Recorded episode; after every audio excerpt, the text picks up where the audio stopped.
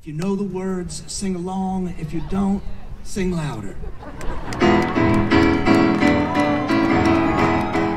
Set to air on over 800 radio stations worldwide this fall, NPR's Mountain Stage recorded a live two hour musical performance on Marshall's campus at the Joan C. Edwards Stadium. Mayor Steve Williams, a former Marshall football team member, was in attendance.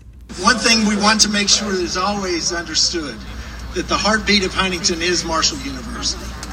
Clearly is Marshall University. Larry Groce, host of Mountain Stage, says it is exciting to finally be able to perform and record live again.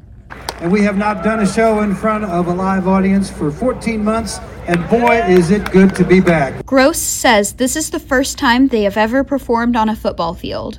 And we are so proud to be part of the celebration of the 150th anniversary of the great city of Huntington, West Virginia. The concert was the final event of the 84th season of the Marshall Artists Series, and the city of Huntington has multiple events planned throughout the year to mark the celebration of its 150th birthday, including an exhibit at the Huntington Museum of Art coming this fall focusing on the city's milestone. For News Center 88, I'm Isabella Robinson.